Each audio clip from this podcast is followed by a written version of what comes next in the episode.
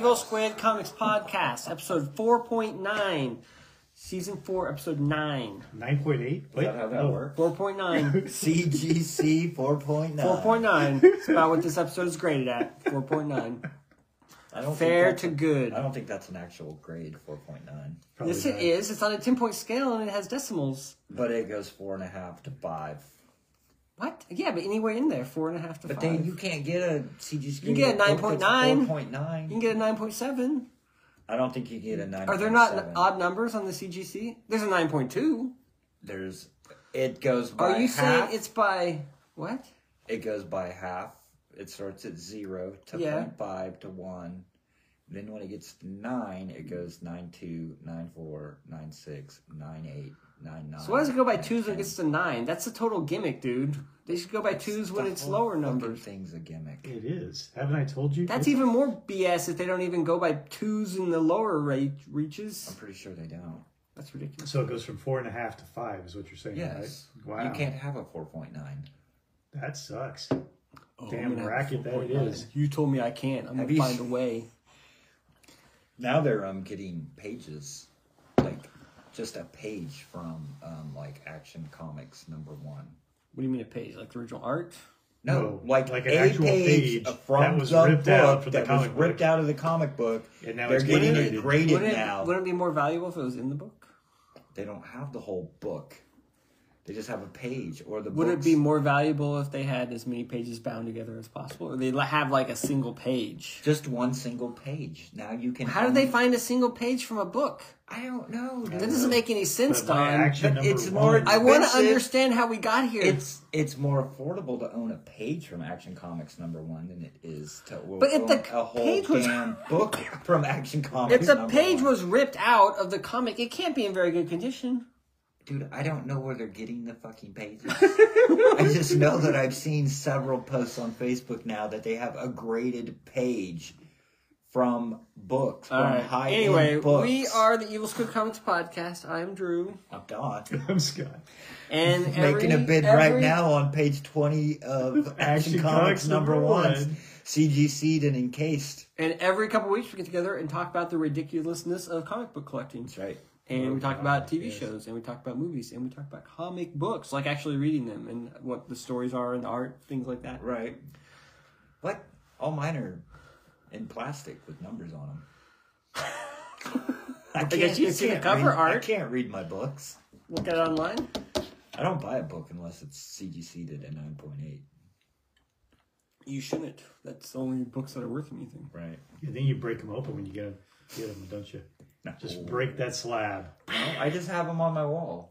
Someone should find like the largest discrepancy of price between like a raw copy of a book and a 9.8 of a book, and like what the biggest price range is.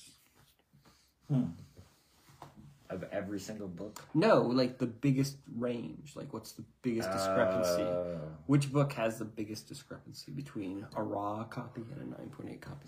Sounds like that's something you can do tonight while you're watching Ozark. You do that. You can do some research. Sounds like some work. You can do some research. Well, the reason I make this point... I'm busy. I have things to do. ...is at the Comic-Con, I found a run of... At Planet Comic-Con, I found a run of the original Micronauts series, the ones by like Michael Golden. It was like issue 3, 4, 5, 6, and there were a couple gaps or whatever. When I bought them all for like $1 a piece, they were in the dollar box. And I go online and like... They were in terrible shape. I think I had #2. They weren't in great shape, correct.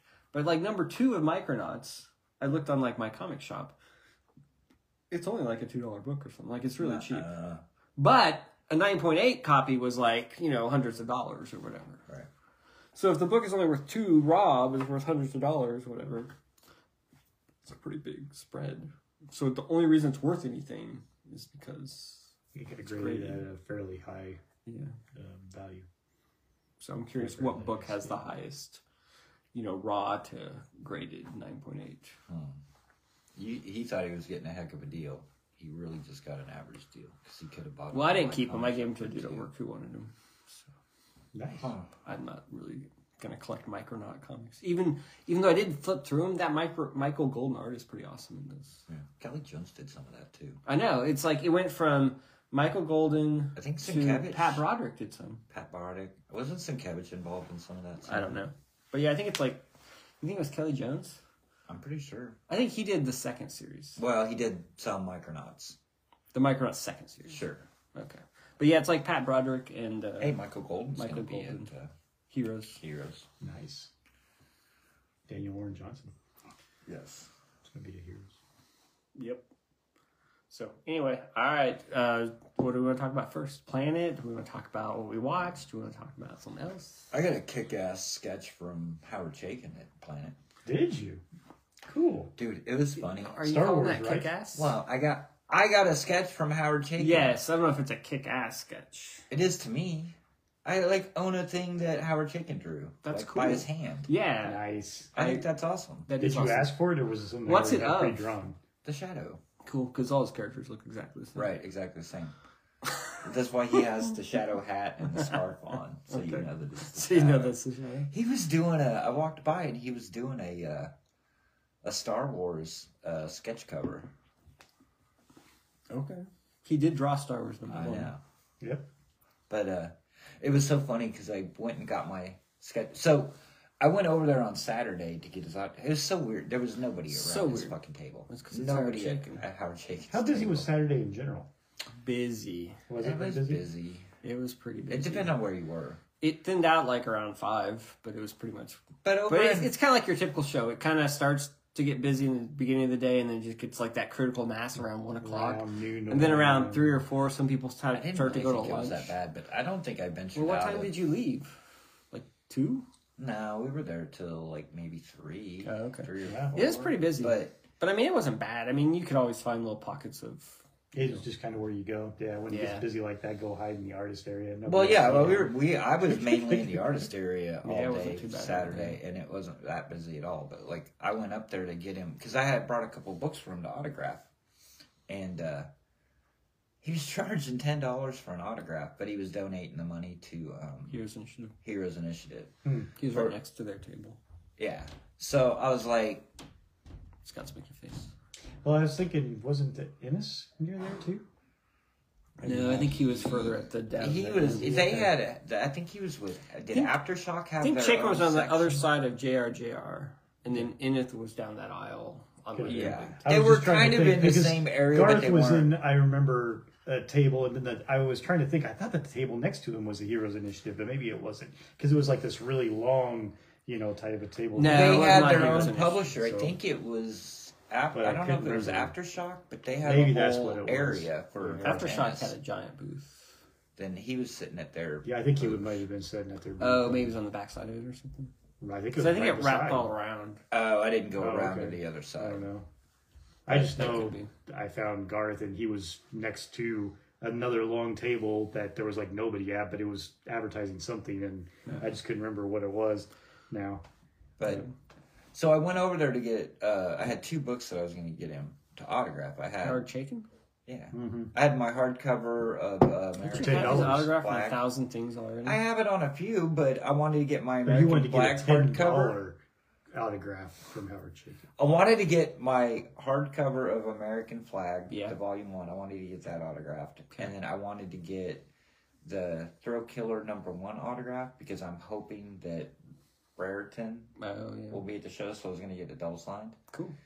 So, but when I saw that he was charging $10, even though it was for charity, I just had him do one. I just did one, so I had him sign the American Flagg book. Cool. But he was really nice. Yeah, it is. But it was funny. So then I looked down, and he had some original artwork that he was selling, pages and sketches and stuff. And it was funny because it said prices are on the back, and you flip them all over, and there were no prices on the back. Did you go over to his table? And he's like, prices are on the back, and I'm like, flipping over, and there's absolutely no prices on any of these pieces on the back. I'm like, why would you have a sign that says price on the back, and there's no prices on the back? So did you ask him about that? Did you ask him what the art was? Because then I looked, I was flipping through it, and there wasn't really anything that I was probably willing to pay the money that he wanted for what it was, kind of thing. But so I looked down and I was looking at his price stuff, and he said he was doing head sketches for $45. No, I'm like, heck yeah, head sketch from Howard Chaykin for $45. I'm like, sold. I'll gamble on that. And, but I'm still sad that I didn't stand in line for the $100 head sketch from Walt Simonson that I could have had. Oh wow, yeah, I didn't want to spend $100 at that time. That was a lot. Right. And it was a long line, and I was like, it was like the last day of San Diego, and I was already like spent way more money than I should have, and I was like, I don't know, $100. But I walked away. Could have, should have won. But instead, he got the $45 sketch. But I wasn't planning on getting any sketches or anything. We were just going to go in. I was going to buy a page from Schweizer.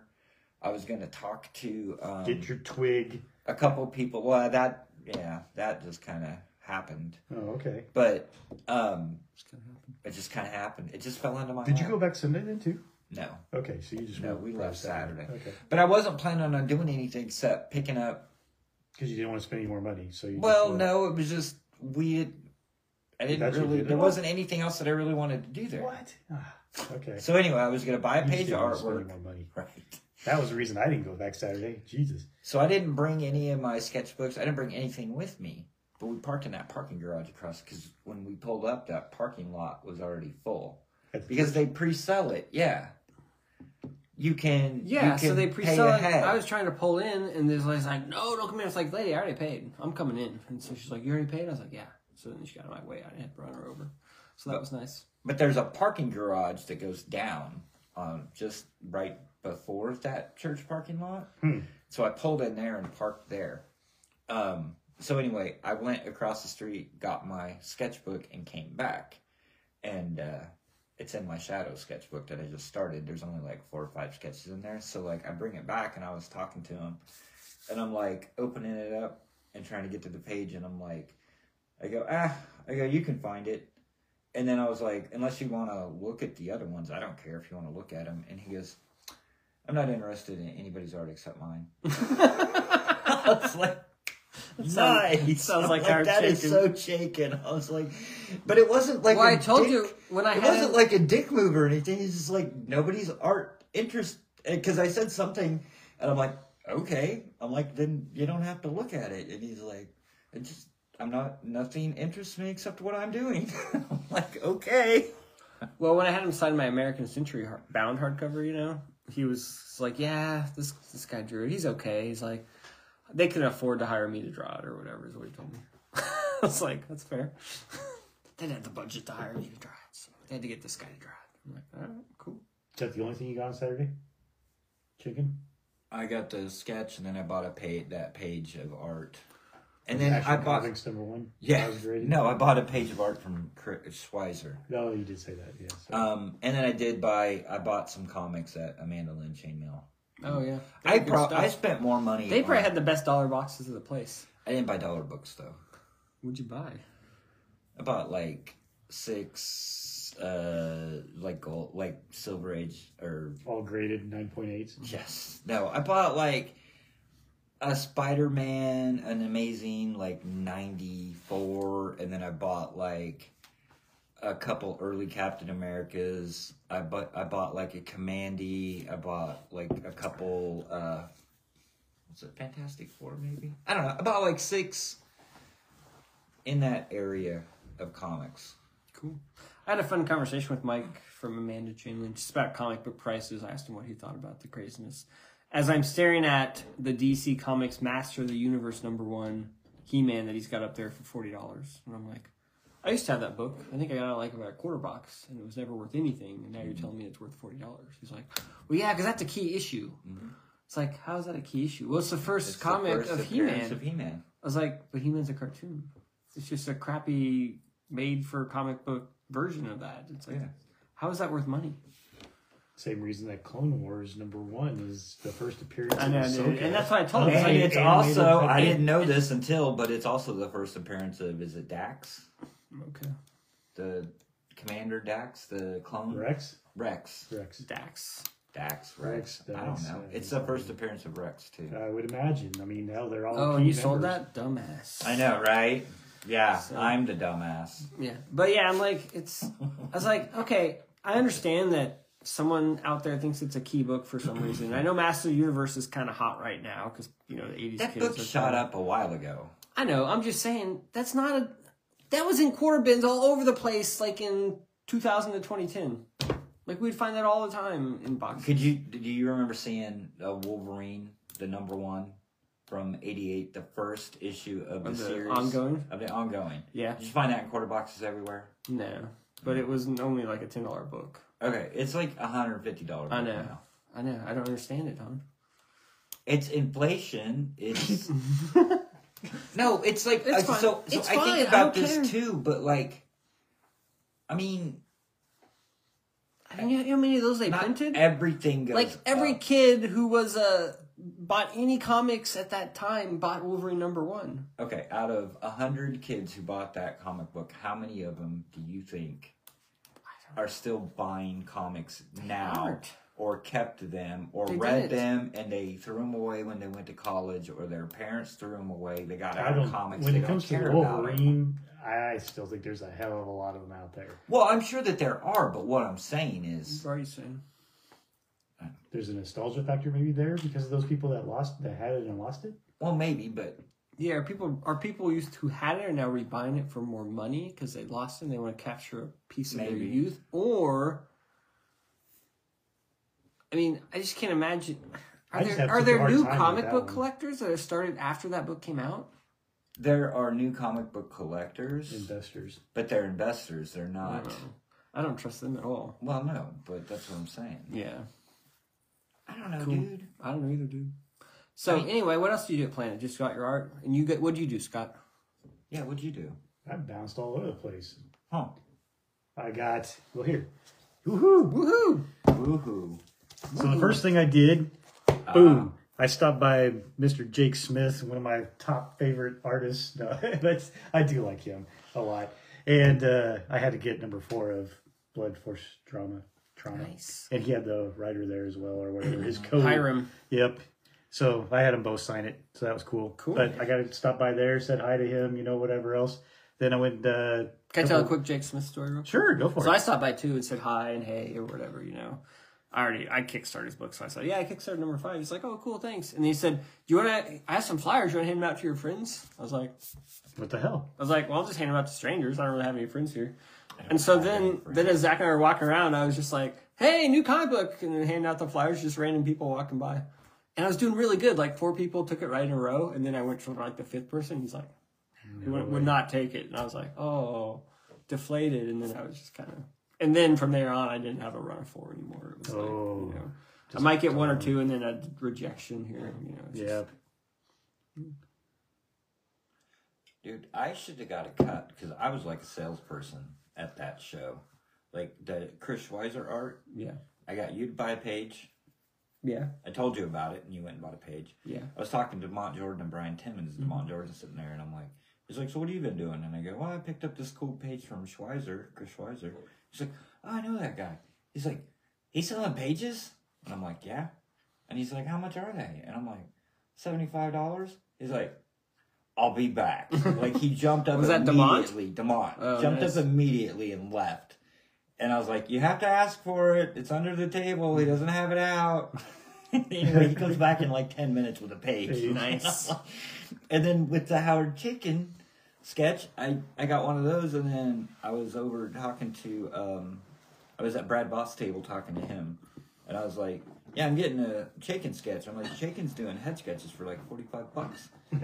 And the guy that was with him, he's like, are you serious? And I'm like, yeah. I'm there. I'll be right back. Boom. He got up and he ran, he left and he went, and then when I went back over to like, check on my piece, Brad was over there talking to him, handing him something to do a sketch on. So, like, dude, I was making these people money all over the place. I just want to do a quick story. Yeah, sorry. So I didn't want to derail. Okay, so you got Blood Force Trauma. What else did you do? Yep, so then I went down and I had to talk to Chris Grine over there, too, and see how things were going. So, say hi to him and things and chatted for a little bit. But then after that, because of the fact that we got in there about 1 or whatever, I did want to go over to Celebrity Row or whatever they call it and... Mm-hmm. Check out to see how the lines were, you know, and things, because I did bring several of my Star Wars stuff to go see if I could get it signed. And so we headed over there, which of course was the totally opposite end of the hall, you know, of course from the artist. I didn't even go over there.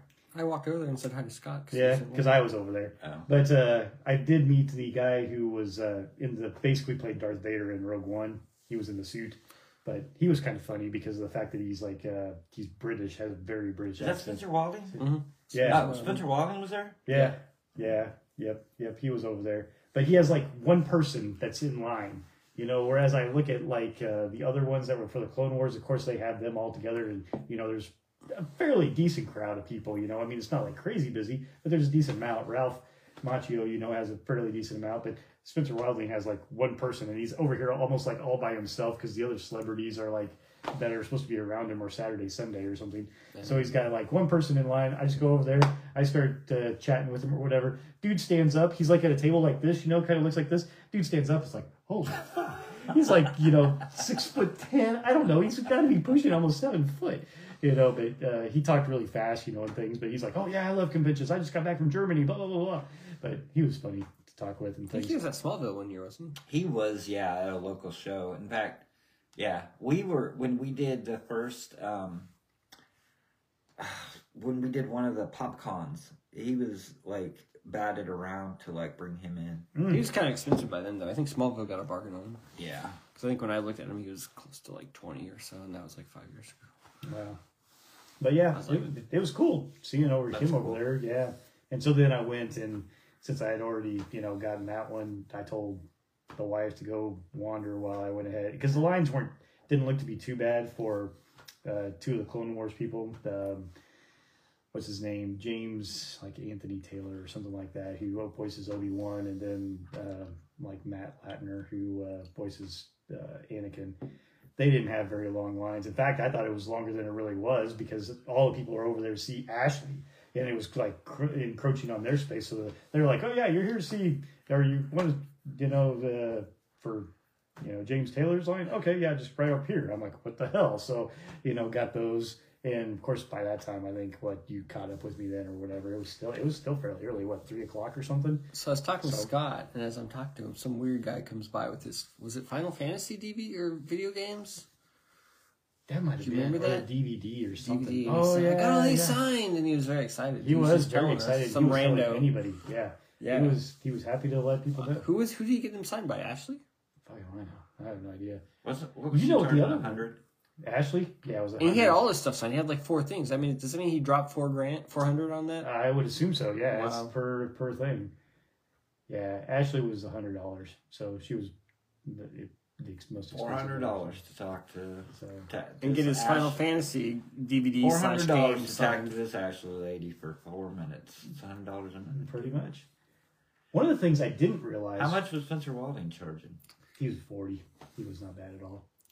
So still, I didn't. It's still 40 more than I want to pay. So this guy paid $10 for another Howard Chaykin autograph. Yeah, that's different. I mean, I dropped $20 on Garth Ennis. Overall, 40 for kind of the select. I understand that it's pretty cheap. I'm just saying. I mean, I'm not going to pay $40 to. It's just not my thing. Yeah. No, and that's the thing. I mean, it's not for everybody, and I don't know. No, I even had a. I drew the line. I wasn't paying John Romita Jr. $20 for an autograph. Yeah. And for me, I mean, Star Wars fan. You know, yeah. I've got. Even if I didn't, I probably wouldn't. If I never met him, I bet I would have. I have like Ian McDermott and Ray Park, you know, signed some stuff. So I figured this just kind of goes in line with that. Maybe. All right. But I got Garth to sign my Preacher #1, like 20th printing or whatever the hell, you know. The trade. It's like the 5th printing or something. But yeah, I got him to sign that, and just chatted with him real quick. You know, he was like, "Oh yeah, did you watch The Boys?" And I was like, "Yeah, I like it." He goes, "How about the animated stuff?" I was like, "Yeah, I seen that you wrote one of them." He's like, "Ah, thanks, yeah, I did." So see, I don't know. When did you go over there? Like, it had to be like right around 3:30. Was there anybody in line in front of you? God, no, there was nothing. See, was he totally was only signing from like 1:30 to 3:30, I think. Like, you might have just caught him right before he left, but like, I got in, and I went straight over there, and I'm going somewhere with this story. Like, I have a purpose. And so, like, there was already a guy there in line. Mm-hmm. So I was second in line. And it was, like, maybe 1 o'clock, 1:05 after. And it said he wasn't going to be there until 1:30. And so I'm like, do I want to stay here? Because Matt Kindt was right across. And I'm like, by the time I tried to decide, there were already, like, 10 people behind me in line. No kidding. Wow. Yeah. And I'm like, nope, I'm staying. Like, I don't want to have to wait in line later. Like, I might as well just wait. But I think because he just showed up, like, his guy was there with him. Like, there was one guy in front of me, which the guy in front of me had 20 books signed, so he gave him like $100. So it was like $5 an autograph, and he's like, "Yeah, I got 20 books." He's like, "I think that'll be, I think 100 should be fine." I'm like, "Okay, whatever, dude." Who was $5 an autograph? Garth Ennis was charging $5 for an autograph. Yeah. But I'm thinking, like, because he just got there, right? Like, you're catching him right when he walks in. Like, maybe he hadn't had time to settle in, warm up, because I wanted a little bit of chit-chat, but I was kind of trying to feel him out. And, I mean, we made, like, a tiny little bit of small talk, but I didn't have, like, a conversation with him or anything.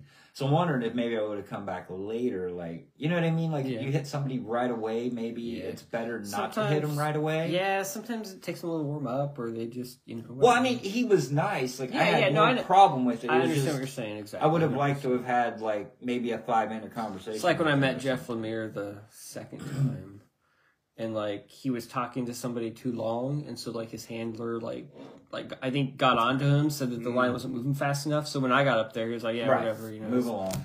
Yeah, and I was like, man, thanks, handler, dude. I wanted to have a nice conversation with Jeff Lemire, but you just effed it up. Yeah. But I had, I got my Boys, I don't have a hardcover of Boys Volume 1. So I had the Volume 2 hardcover of Boys signed. I had my Preacher hardcover signed. I had my Pro. Nice. I had him sign my Pro. And then I had him sign... something else. Boys, Preacher... Your stocking cap with Punisher on it? No, my Punisher Max Volume 1 hardcover. Cool. So, anyway, I don't even want to carry all that shit. And so then I decided... I dropped it off at Chris Grine. I decided to stop by Kyle Stark's thing and get to talking with him. This was hilarious, though, okay? Because he is just... He's funny, and he's like... He's fast, though, talker, you know, too. It seemed like Kyle Starks is. I mean, he's just, you know, and so we're chatting a little bit, you know, and I was like, well, you do commissions, yeah, how about a sketch cover, Star Wars? And he's like, well, I don't like the original trilogy. And so we're talking a little bit. Unfortunately, at that point in time, I really didn't have, like, a great selection of sketch covers. I had, like, 2 of Lando, but then I had, like, Poe Dameron and, what did I have? Kanan and Obi-Wan and Anakin. You know, all this stuff that's more out of other areas. The only thing I had was Lando or Princess Leia out of the original trilogy. So I'm like, well, how about Lando? And you could just draw whatever you want. You know, I was like thinking like a bounty hunter or something. He's like, yeah, maybe. Yeah, he's bouncing some stuff off. Well, then he talks to Chris Schweizer. Schweizer, yeah, right next to him. And he goes, yeah, who should I do? You know, whatever. He's like, oh, you should do the Emperor. That'd be great in your style. Right. He's like, yeah, I'm going to do the Emperor. I'm like, all right, whatever. So but he's like, you want it in Rick and Morty, you know, type of thing? I was like, I don't care. I mean, it seems like your style, whatever, you know, because he's just like, he's thinking that I'm like a Rick and Morty fan, I think, or something, you know, going over there. I'm just like, I don't care. I like your stuff. So that's what he did. So it's the Rick as the Emperor on a Lando cover, which I think is just great nonsense of whatever else. See, that's the thing, like... It's freaking fantastic, though. It's awesome. You know, my daughter comes down there and she goes, oh, my gosh. No, it's not on the back. It's just the front. That's fine. So, that's cool. But, yeah, Isabel looked at that and she goes, that is so great. It's just so funny. So, yeah, so she really liked it, too. See, that's the thing that I don't get, like, with blank sketch covers. Like, for some reason, some people, like... and it's fine, but, like, a blank sketch cover, like, if it's Star Wars, even though it says Lando on it, it's blank. Who gives a crap? Draw whatever the fuck you want on it. Exactly. And, like, I think Kelly Williams is, like, the worst. Like, when we do our drinking draws, like, he'd grab a cover, and then he'd be, like... I feel like he has to draw he'd flip through the book and go, well, I'm trying to figure out what to draw. And I'm like, dude, draw whatever you want. Like, I don't care. Make it free. Draw freaking Spider-Woman... on a freaking Superman cover. I don't care. It's just a blank piece of paper. Like, it doesn't matter. Well, it's funny because then that's when I suggested, hey, let's give them like some regular paper so they don't have all these. And then we did. I talked to Lars. Like, oh, I kind of like the prompts. I'm like, I know. You can't. I want you guys to draw something other than these Marvel characters because all we have is Marvel sketch cover. It's like, no, it's funny though. I mean, I get it. It's funny. Yeah. So, because there's probably a lot of people that are like, oh, I have a Hulk sketch cut blank, so I need a Hulk on it. Yeah, I mean, it makes sense. I'm sure, like, the people that are coming in, but, like, me, I don't care. I'm like, draw whatever you want on it. Yeah. Like, drop rag or rock, dude. That's what I thought. I thought it was fantastic that, you know, just get something into the Star Wars universe is what I usually want. What was he charging for sketch covers? So he was definitely more pricey than just the sketch, but it was $80. Oh. So, quite honestly, for me and for having somebody like that. It was like 40? Yeah, I think you said 30 or 40. So, yeah. So, it was what he got. His from Higgins? From Starks. Starks? Or Starks, I mean. Yeah. Starks. Yeah. Sorry. But I thought for 80, I thought, yeah, anytime. What did you do in your book? I don't know. There, type thing, so. Yeah, I saw the one that Schweizer did. The old head guy type thing. But, but yeah, so anyway, I really love this. And he knocked it out pretty quick. Awesome. I mean, because I dropped it off there at like 3:30, and we picked back up, I think, around. It must have been a little bit after 6 or something, and he already had it done, you know. Nice. So, and he's funny, too. When I came back up, he's like, oh, yeah, you're going to like this. He's like, I think this is like one of the best sketch covers I've ever done, or it's one of the best things I've ever done, I think is what he actually said. I was like, oh, yeah, it's fantastic. So, but that's really good. Yeah, dude, that's cool. So that's the thing. It's like, I don't think that's half the price of that. You know what I mean? I mean, because I've got 3 characters in there almost, you know. And I mean, I know it's not, they didn't quite fill the page like that did with all the lightning and stuff, but it's like, it's about the same size. So I'm just like, so that's 80 and that's 40. But yeah. But it's throwing on a sketch cover, man. Yeah, it's the sketch cover. It is. And it is. That's got more because he filled the whole thing. He's got the lightning going. I mean, he mostly filled that page. But he did fill a lot of that. I get it. So yeah. It's interesting. What did Schweizer? Did he charge you? I think it was around the same, like 40. I think it was like 40. And that was one of the things I should have done was I probably should have talked to him. He did mine for free in my book. I should have talked to Schweizer as well. He colored it. It's just a tiny little thing, but he watercolored it. But I should have talked to Schweizer as well when I was right over there and seen what he would have done for a sketch cover as well. Because at least he was even probably more of a Star Wars fan than I think that Starks was. But I just didn't think about it at the time. I just was like, oh, okay, yeah, going for it. Because I was at that point in time trying to find my wife again, you know, and stuff and things. But I was standing there talking to somebody, and she walked by, and she's like, "Have you seen my husband?" And I was like, "I didn't know I was supposed to be keeping track of him." No. It was kind of funny. Well, I think it's because we like crossed paths because she, you know, was over in the artist area while I was getting some autographs, and then I thought, "Oh, she's got to be over in the artist area." So of course I go over there, and she's like, "By that time, I've already looked through all the artist area. I'm going to go back and find my husband." And so we like must have passed by each other. So she's like texting me, "Where you at?" I'm like, "Oh, I'm over here in like aisle 400. And she's like, "God damn it. I'm like in the celebrity row," which is the entire freaking other end. So she was not happy with me. But I was like, "I was trying to find you," but oh well. But anyway, then we went back over to celebrity row, and I got back in line for Ashley Eckstein, who, of course, you know, had a line or whatever. And she was only supposed to be there for like an hour before they did this Clone Wars panel. This is one of the things I did not realize about Planet, and that people, if they're going to do things with celebrities, don't just think, you know. So here was the thing. You're looking at it, and there's only an hour here, and you're watching in line, and you're waiting to see how this goes, and you're like, fuck, this thing is not going to, I'm not going to get up there in an hour, you know. So there, we had people in line that are just like, yeah, this ain't going to make it. So they're like taking off. Well, by that point in time, when they finally shut down the line so that they said, you know, she's got to make her panel, you know, and type stuff, and then she'll be back after the panel. They said, okay, but all you people, here you go. They started giving like these little numbers to everybody. Yeah. That said, yeah, you can come back. I had no idea they did it. Obviously, half the other people in line didn't know that either, you know. So I'm like, that's freaking great. So then, you know, we went off, did our thing, and came back. You know, we were like number 5, you know, in line, and it's just like there's already this tons of people because now it's like, you know, 6:30 in the evening. You know, there's more people over there, you know, to kind of see that and stuff. And I'm just like, yeah, and I just like skip all these people in line and just go boop. And they were very good about it. You know, they were just like, oh yeah, here you go. We recognize you. Right over here. So, but it was also an advantage because my wife waited in with me there at the Ashley's line, you know, as we were doing it. And, you know, the line, what do you want to say, handlers or people, you know, that were there, you know, we were, you know, talking and stuff. And my wife's like doing her crochet, like right there in line. And they're like, oh, that's really pretty, you know, and things like this. So I guess we must have made a impression there too, because like right as we're walking up, they're just like, we know you over here. So it's pretty good. But then so then the last one I got was we went by Brian Atkins area, and this poor guy had his car broken into. Well, actually, whoever he traveled, Atkins. So he does game art. He does, yeah. He does some art for his big thing that he's been commissioned for recently. Is he did. The G.I. Joe deck building game. He got to do the whole cover art for that board game as well as for several cards in it.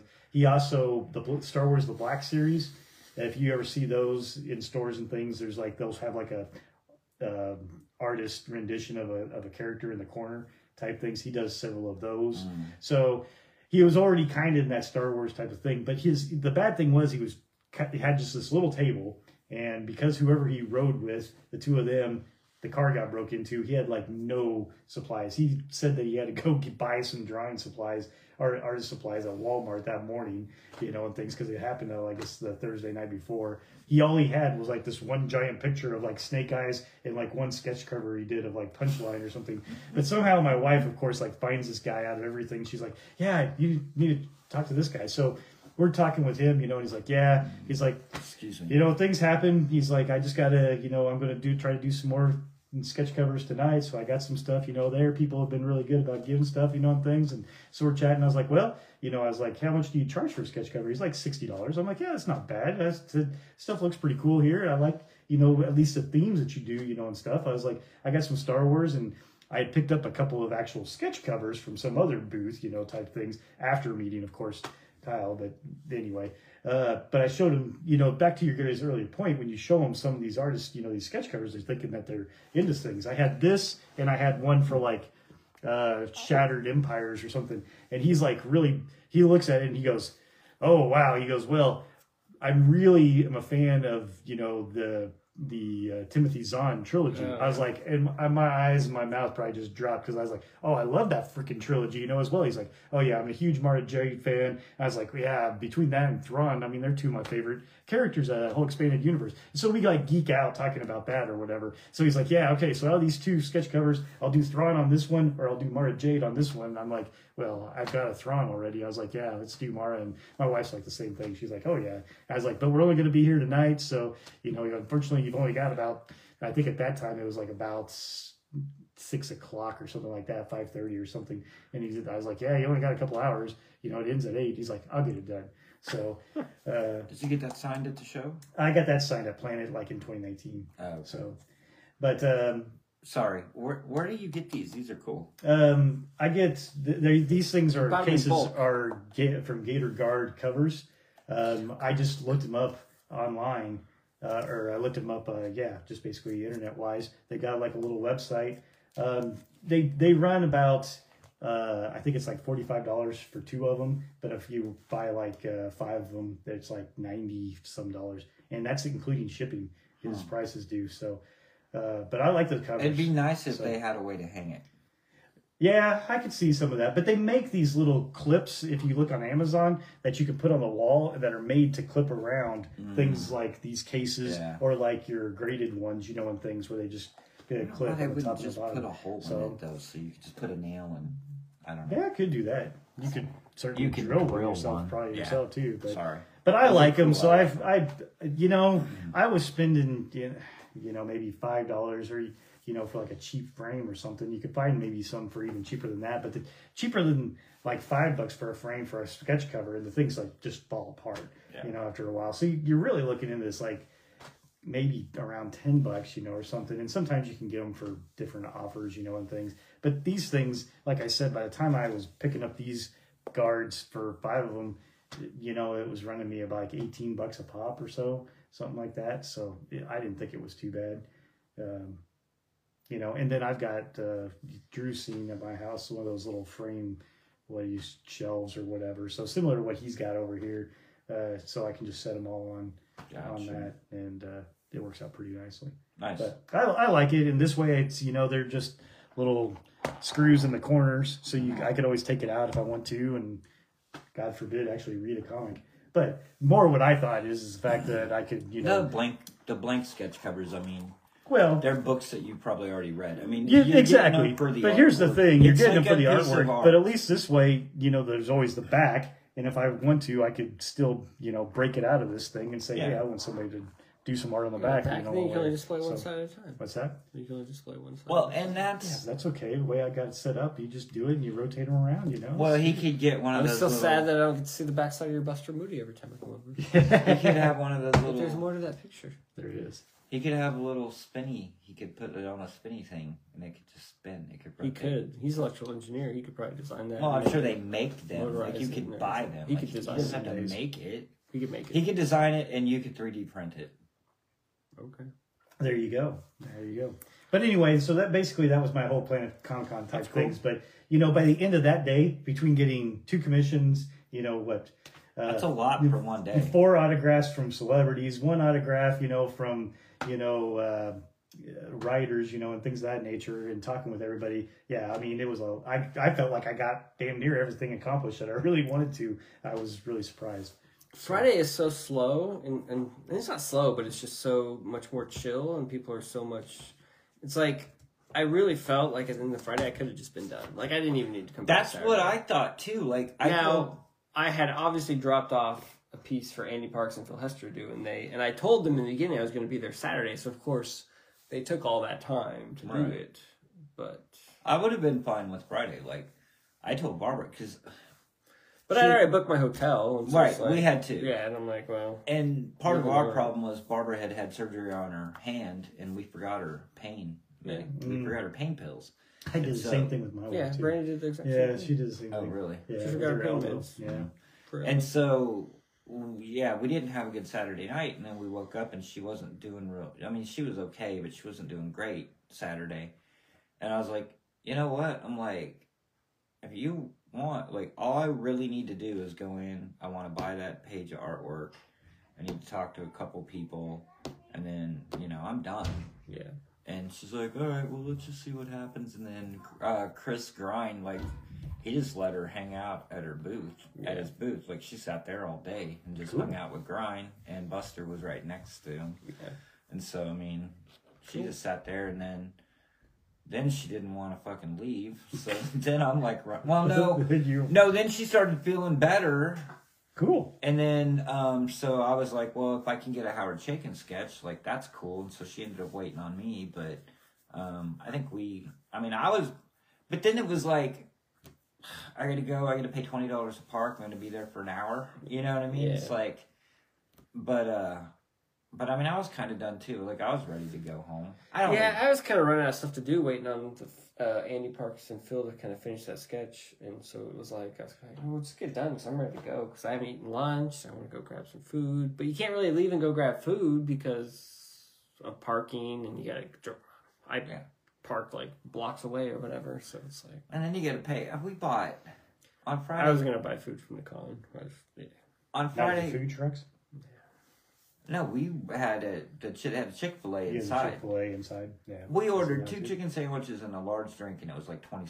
I was like, "Are you effing kidding me?" That's okay. We bought a water and a Diet Coke, and that was $11. I bought like a Dr. Pepper because I was like, I ran out of water, because it'd been so long, and I was like, I need to drink something, and it was like $6 for a freaking 16-ounce drink. I know. Like, are you kidding me? Jesus.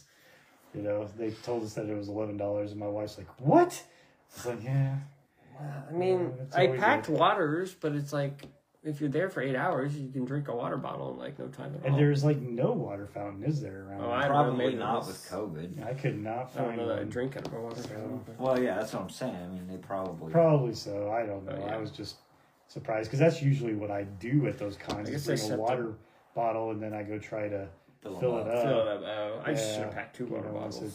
I'm just terrible. I don't do any. Like, I'll just go without eating or drinking anything.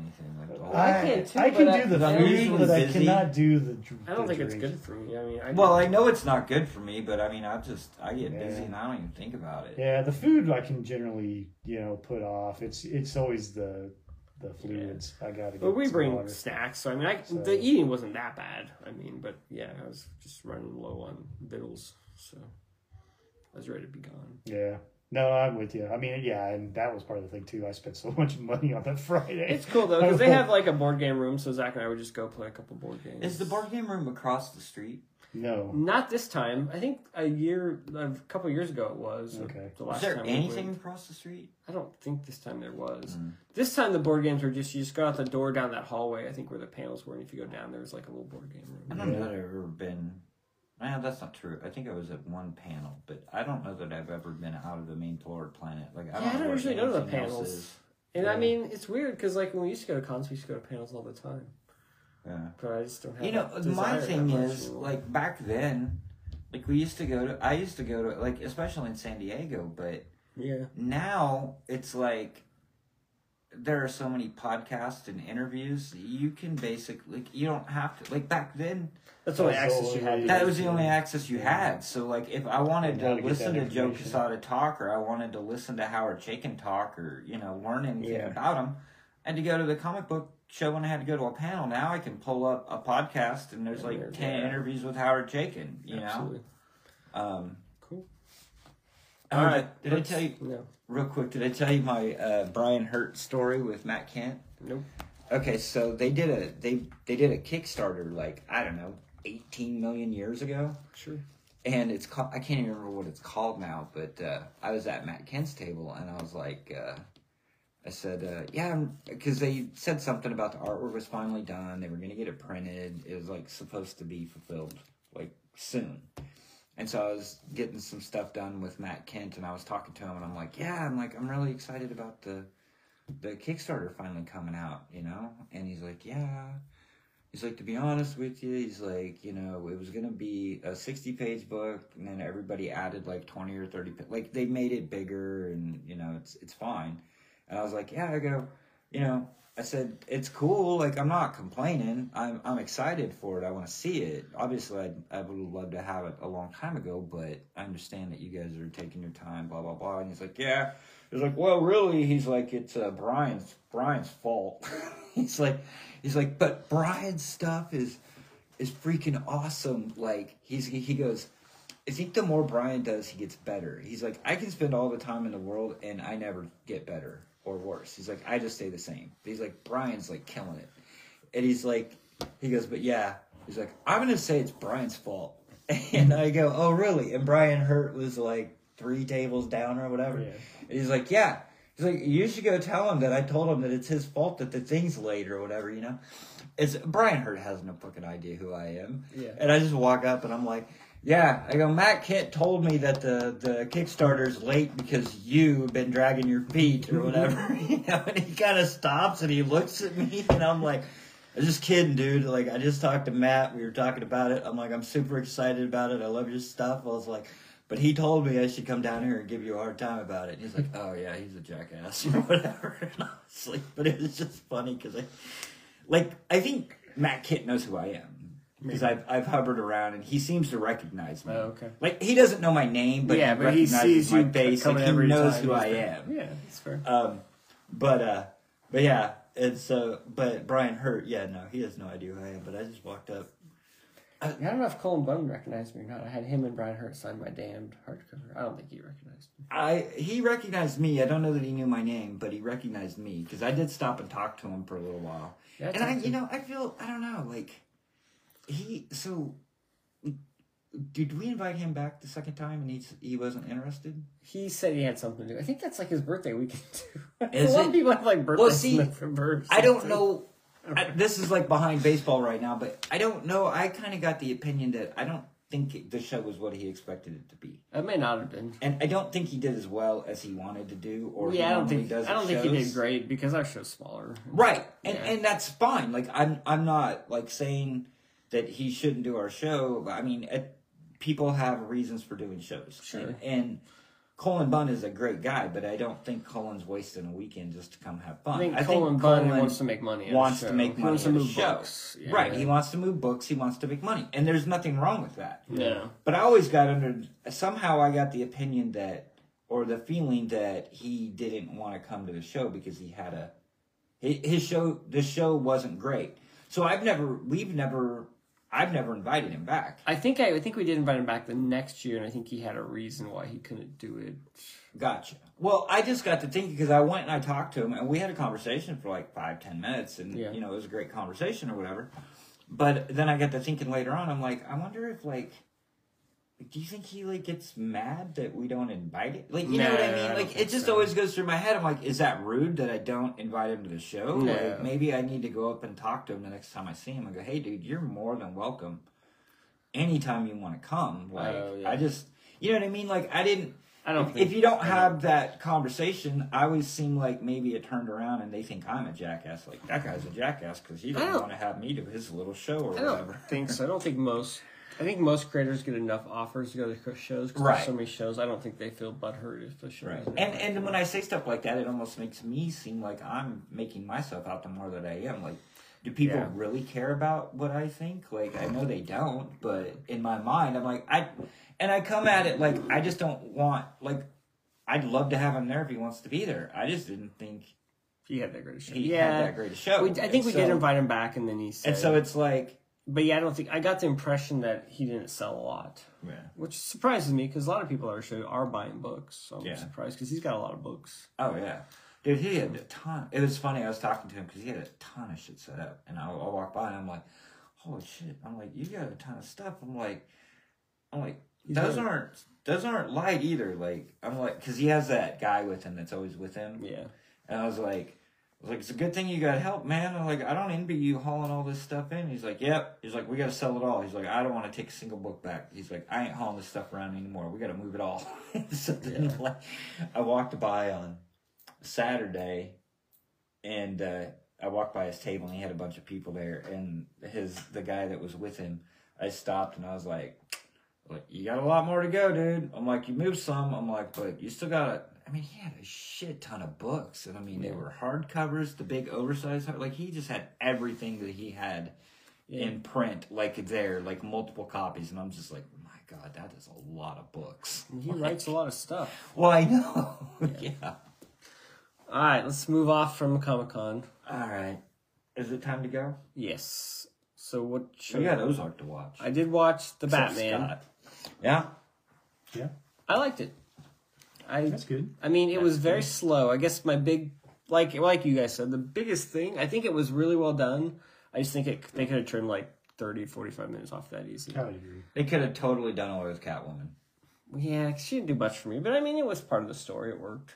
I liked how it was kind of more like on the ground, gritty kind of crime, you know, not like so much superhero, you know, over the top stuff. I enjoyed that because that's my jam when it comes to Batman. I want him like on the street, kind of gritty, kind of. So I like that. He's on that a lot. I mean, he's in the Batman suit a lot. Yeah, and he was. And I thought the Bruce Wayne parts were kind of weak. I mean, if there's anything that was weak, I mean, emo Batman wasn't super impressive. What's that? Did you like the Thumb Drive? Yeah, that was pretty cute.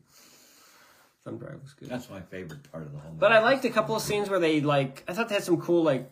Cinematic effects, like the lighting where that one scene was just lit up with the muzzle blasts of the guns. You know, that was cool. I mean, that was it was memorable. It kind of made an impression, you know. So I thought there were some cool parts to it. And I enjoyed the action parts when there was action. It just seemed like they could have trimmed some of it. I didn't think the slow parts really added much to it. You know, it's like, okay, it's slow and it's cinematic, but I know him walking slowly into a room, you know, doesn't really do much. It seemed like there's a lot of slow walking. Did you guys get that impression? That first 5 minutes felt like 2 hours. The first like the whole scene, like the first scene where he's like hiding in the shadows and the guy. I thought that scene was cool. Like I thought it built some tension. Like, oh my God! Bad. I didn't think that was too bad, but it's just once the story got going, it seemed like there were some slow parts that could have been trimmed up a little bit. But I don't know. I thought it was pretty well done. Still, probably the second best Batman movie after Dark Knight, I would say. Wow. That's kind of where it falls from. Yeah. Well, you guys already know probably, I'm sure, but I guess they greenlit a second one. Well, yeah, it made like almost 800 million. And then they are doing those two HBO Max series. Oh, I didn't hear that. They're doing one of them's Penguin. Oh, yeah. They're doing a Penguin series. And then they were gonna do like a Gotham, a GCPD kind of thing. Yeah.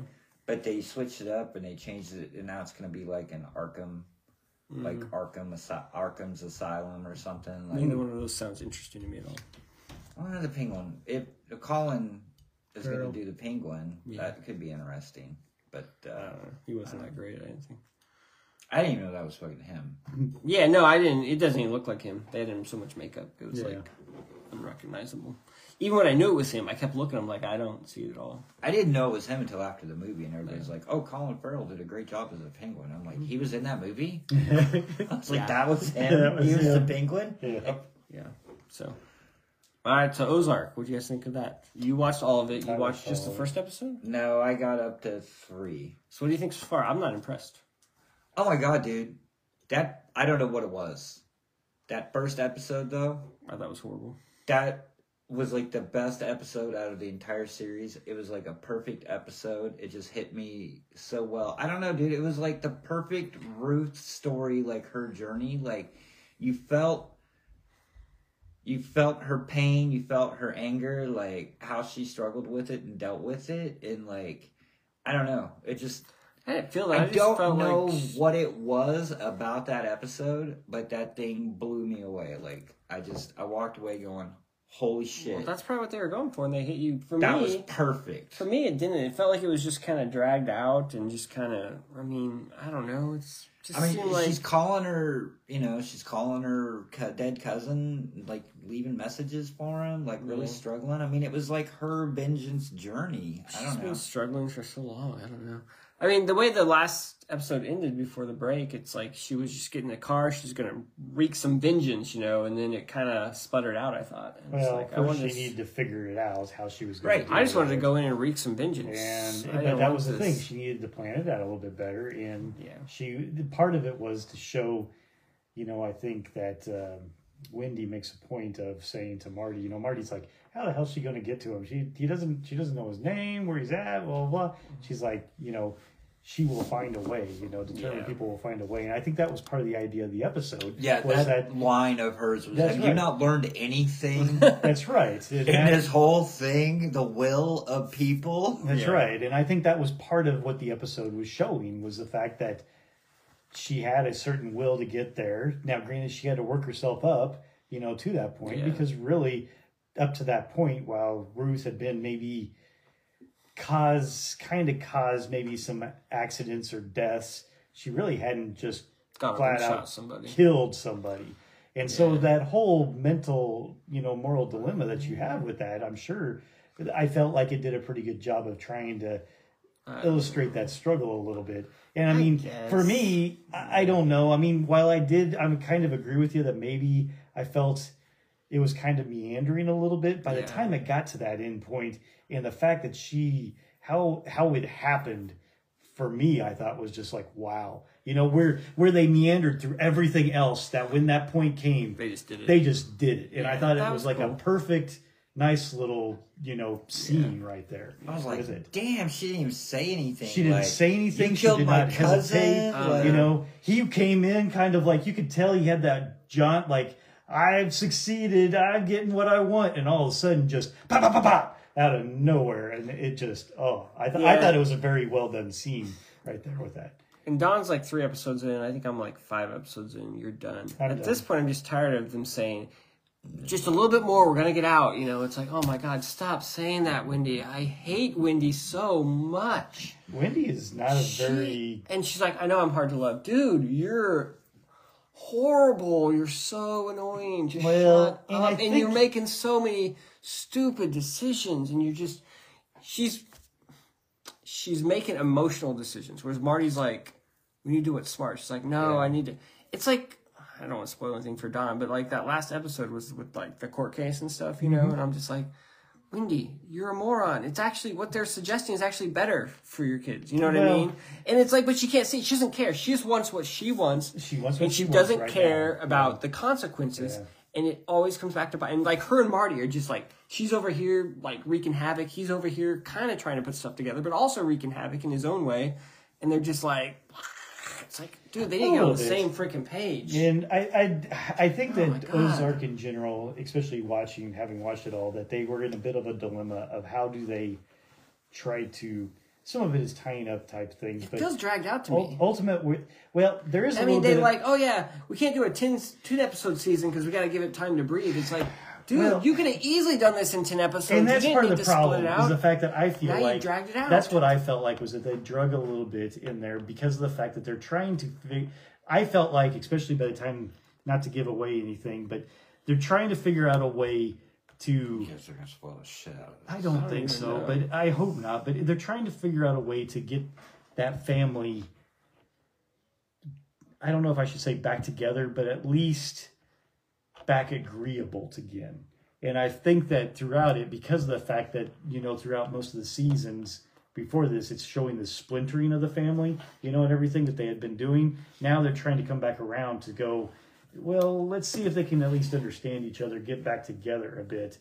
And through the first 5 episodes, it almost feels like they're the total opposite. And then throughout the last 2, you do get a little bit more of a, what would you say?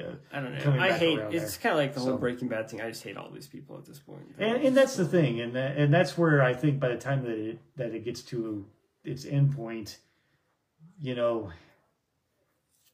I don't feel like the end point overall, it's the end, you know, something Ozark, I think in a lot of ways, a lot of it is, you know, kind of Breaking Bad, dark people, good people doing bad things, whatever you want to say in that realm. But a lot of that is all, though it makes us so good, is that story. You know, it's what you're going through. I don't know if any of those ever ended, you know, to a true satisfaction of things, maybe somewhat even open-ended in a lot of ways. And, you know, I think that's what kind of happens in some ways in Ozark. I mean, we can talk about it once you guys have seen it all.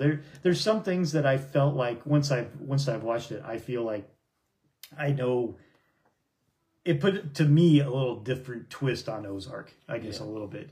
Okay, but yeah, is the ending satisfying?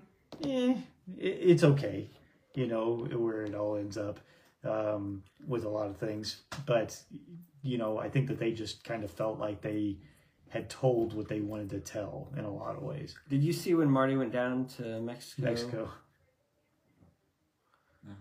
And there, did you see when he found out that it might not be the right person or whatever, all that? I don't think so. He only went down once and he came back. Well, he went down once, and then while he was there, though, he had that guy killed, right? Yeah. Yeah, that guy killed. Yeah. Okay.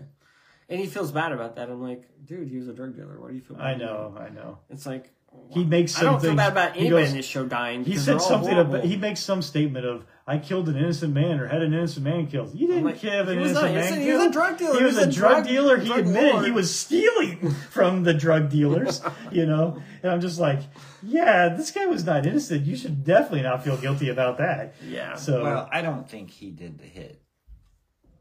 He didn't. No, and I don't know that yet. Well, they don't know that for sure either, but they suspect that he didn't. Well, because it was obvious when he was interviewing, the guy would never admit it until they waterboarded him. And so, I mean, he admitted everything else, so it was... Yeah, and I get it. I mean, I felt like even that episode, they were like, yeah, it didn't really seem like that guy. Like, even Marty wasn't sure, you know?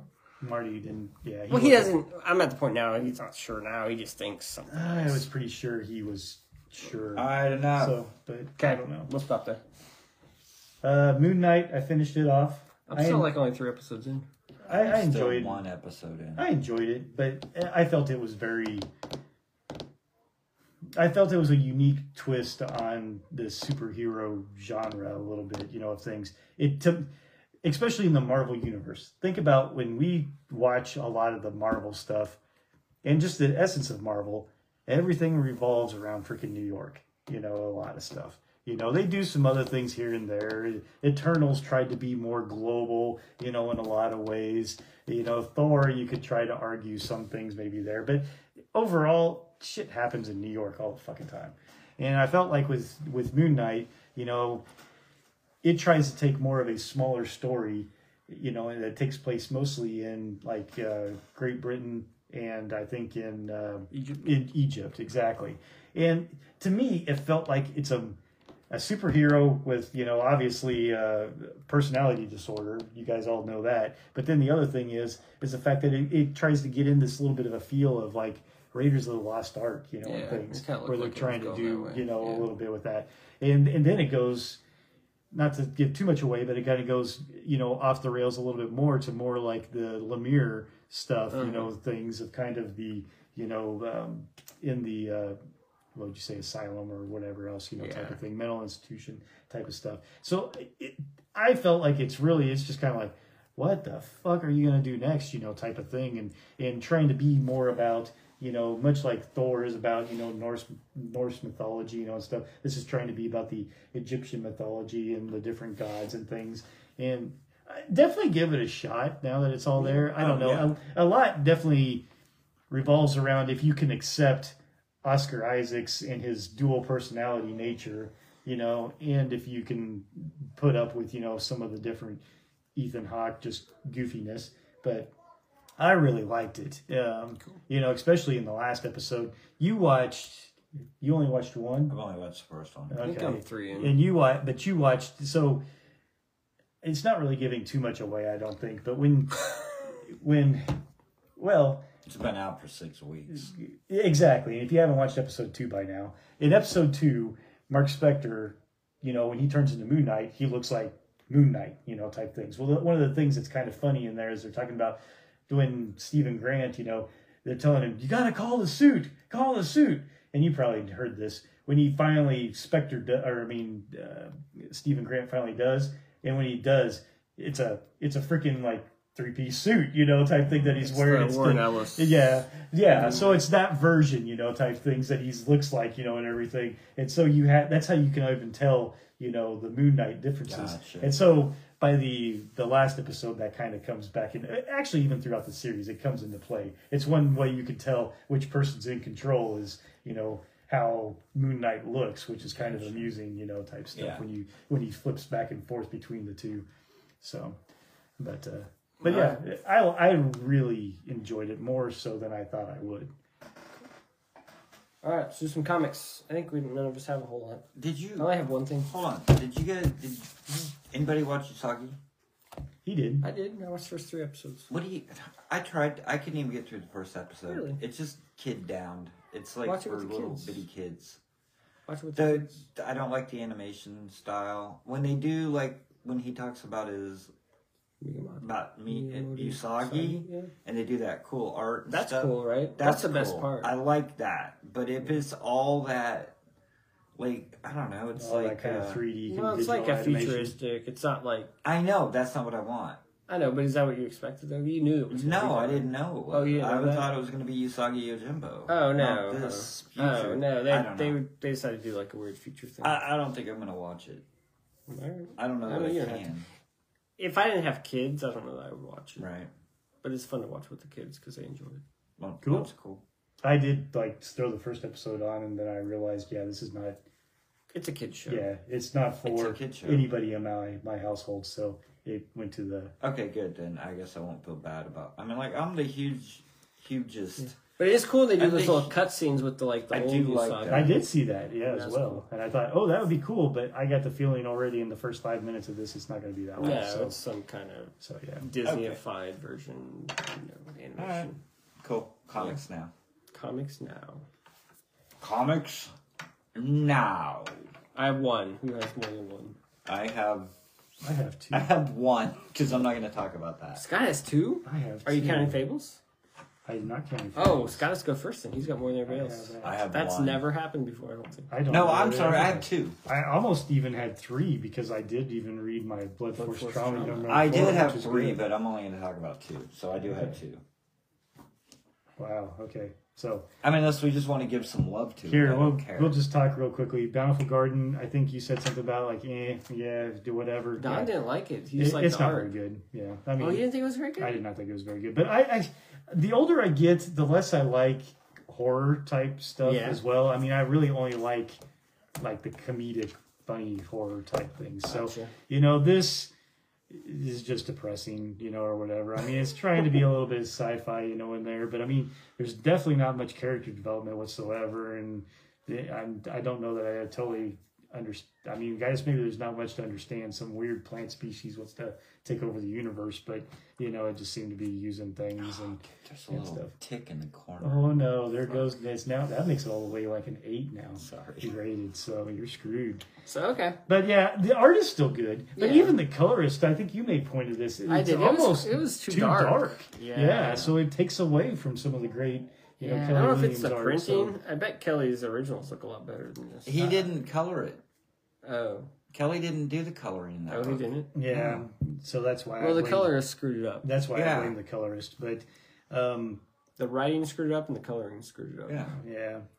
I thought the in black and white with no words would be awesome. No, to the point, I thought that the art was still good. But all the original artwork. I don't think there's much story to it anyway. I could probably just follow the story. I don't think that, I didn't feel that there was really. I mean, people just change whatever, and so and so goes off here. Oh, they come I was back giving it a fairly free pass because it's Kelly and Giorgio Spalletta is the colorist. I was very disappointed in it. They even had a different person that did the logo and the book design. I think I was expecting something more than just, let's put, a bunch of teenagers together. Instead of in a cabin, we'll put them in a spaceship in a planet and we'll kill them all, so... Yeah, sorry. And it was very vague how they, the one guy, went out to spacewalk and he saw something and he just let go and then he goes off and they never really explained what happened. The other guy walks off and then suddenly comes back at the end when they're trying to the one girl's trying to escape. What the fuck happened to you? It felt like every space horror movie you've ever seen. It did. It really did. It felt very cliched. Yeah. So whatever. You got some poor youngin who's kind of whiny. Oh wow, let's look and. Oh, we'll find her in her room all alone, or in this room all alone, all tied up in vines and shit. So I don't know. It just was not very, very impressed. So sorry. Art was good. All right, Don, what you got? Yeah, come on, Don. Quit reading. Stop looking at the colors. All right, so we'll do this. I guess first. Are you in for the long haul? Well, yeah. I mean, I already knew I was gonna be, but it's the Punisher. I actually had a. So why is Azaceta listed? He did the. He did the, there's a flashback because you have to do the Punisher's origin when it gets killed in Central Park. Did we even say what this book was? I think it just popped up. Bountiful Garden was what we just talked about. Sorry. Yeah, I'm not sure. So he did the flashback artwork for the murder, death, kill scene in Central Park. Punisher number 1? The new Punisher with Jason Aaron? Dude, did I tell you, I got kind of salty with Jason. Not salty with Jason. Yeah, you told me you got salty. He said to stick with it. Yeah. I was like, you know what? I'm not real thrilled about the scene, the change on the... that's not my America Punisher, Mr. Jason Aaron. Not my America. That's not my America. But he's like... You didn't like his new symbol, or is that what you're complaining about? Yeah, I don't like the costume change. The new costume change with the horns? Because the costume matters. Yeah. Duh. But he said, just wait, huh? Yeah, he said, well, stick with it. And I'm like, well, yeah, if it wasn't you, I probably wouldn't buy it because I trust Jason Aaron to handle it. But, all right, so basically... Did you ask him to bring Pocahontas back or whatever? No, I did not pull any Pocahontas jokes. Sorry. No, it's fine. I wish I would have. Oh, God. I would have had the balls to do that. He's never coming to my show. He's never coming to Erica. Should have burned and just... Burned the bridge. Burned all the bridges, dude. What the fuck? Every single... I tried. I don't know. I didn't try, but I wasn't kissing his ass. We had some... Okay, so more about this book. Come on, come on. So, so... It starts out with a flashback scene, and then he's attacked by the hand in his apartment or whatever. They beat the living shit out of him, and he's on the run, or not on the run. He's on the trail of this a multinational, global arms dealer. People they're dealing in they got Gamma Hulk guns, they've got big weapons or whatever. But he's now the chosen one, the person of the hand, he's been chosen, he passed the test, and now he's the fist of the hand, or he's the fist of the hand. Fist of the hand. How about the middle finger of the hand? He's the middle finger of the hand. Pointer finger. So he's Pinky. Become part of the hand, but the big reveal, twist, whatever at the end is he comes back from his mission and he's all tired, and he walks into his room and he gets into bed, and his wife Maria is in bed. So I don't know if the hand brought her back, or if she's a clone, or if she's a figment of his imagination, or she's a robot, but... Or all the above. Yes, but apparently his wife is back. LMD. Huh? LMD. Yeah, LMD. What does that mean? Cool. Life model decoy. Come on, man. Come on, man. Get your stuff. But, the art, I don't know. I don't Man, the art's fine, but it's not like blown away like the Saez art. Oh yeah, like, his stuff. I'm not like a huge fan of him. He's got that kind of hyper realistic style. Yeah, it's decent, but it's not like I would have. He's not my style. I probably would have preferred if it was Azaceta through the whole thing. Oh no shit, Azaceta is awesome. But I don't know. We'll see where it's going. I mean, it wasn't a total like. It's fine. Isn't Azaceta going to be at Heroes? I believe so, yeah. Everybody's going to be Heroes, dude. Ask Azaceta what he's doing next if you talk to him. Okay. If you talk to him. I mean, you could just, like, look him up on Facebook or Google it on the internet. But it's easier to ask in person. I don't know that he's announced it. I know Garth Ennis is working on a new Nick Fury story. Nice. With Jason Burrows. Wow. Speaking of Garth Ennis, he did a story in this Judge Dredd, The Complete Case Files, number 37. Nice. You have 36 of those? I don't. Here's what I realized. They solicited this in previews. I was like, yeah, I haven't read some Judge Dredd for a while. So I just grabbed 37 because that's what they solicited. I was like, it's not like they're any continuity or anything. I mean, they're just Judge Dredd stories, right? Mm-hmm. So, yeah, that's what I did. Hmm. It was okay. The problem with Judge Dredd stories is they're all kind of the same. And so if you read, like, a whole trade of them, like 200 pages of different Judge Dredd stories, they start to kind of numb your brain. Same with everything, though? Kind of. Kind of the same. But, like, if you get, like, a Batman trade that's 200 pages, it's probably, like, one story that's 200 pages. This is, like, 10 or 15 stories. And they all kind of are the same-ish. I mean, they're all a little different, but it's not that different. So, it was okay. It started great. And then as I went, it got less and less exciting. And unfortunately, Garth Ennis' story was the last story in it, and it was, like, pretty long. And so I really didn't give a shit at all. So you kind of checked out by that time, huh? I was pretty checked out, but I powered through and I got it done. Like, who drew what or whatever. Yeah, and there's some pretty cool art in there. Carlos Esquire, I think, does one, and Charles Adler does one. What is this, 44? That looks interesting. John Burns. Not John Byrne, but yeah. John Burns. Yeah. But there's some decent art in there, and there's some decent Charlie art. Adler. Yeah, I just said that. Oh. But, I was reading. Cool. I can't listen and read at the same time. I understand. Most people can't. So anyway, it was okay. It'll probably be about another 10, 15 years. I'll say, hey, I could read some more Judge Dredd stories. So I'll either reread this, freaking 63 or something, or I'll just get a new one and read those. Oh, is that it? It doesn't even list Garth Ennis. It's so basically that collects the Judge Dredd magazine stories of Judge Dredd and 2000 AD stories. So halfway through the trade, it switches to the Judge Dredd magazine. It has a new table of contents, and that has Garth Ennis in it. So you're going to have to skip to, like, page 100 and something. There's, like, a block. It's really hard to find because there's no, like, chapter breaks. Like, it just launches from one story to the next, and then you're like, oh, I think the art looks a little different. I think this is a new story. So it's a little confusing that way. If you find the Farch story, that's the switch over. It's got kind of a lot of green. Farts. Look for green. I think you got to keep going. Look for It's called, like, farts. There's, like, these fart monsters going around the universe. This? Keep going. That looks kind of green. Yeah, it might be. It might be further. It's pretty obvious if you've read it. But obviously you have not, so. These things? No, there's not the farts. I think it's to the other way. Oh, there it is. Oh, farts. Yeah. PH farts. Yeah. PH farts. That's Carlos Azcara. Yeah. Azcara. I like Carlos Azcara. All right, Scott's jumping into Autumn Winds. All right, that's fine. Go for it. What is that? Yeah, that's my text. That's my phone. Nice. Texting you? Yeah. I read Autumn Winds. All right, did you like it, though? Tooth and Claw. Yeah. Kirk Busiek. You usually like Busiek. I do usually. I'm not sure about this one. It was kind of... The art's pretty cool. The art is very cool. It didn't finish, did it? No, there's supposed to be more coming out. What's that? There's supposed to be more coming out. Oh, there is. I thought you said there's nothing more coming out. I was like, really? That's not the impression I got at the end of this. Well, that came out 10 years ago.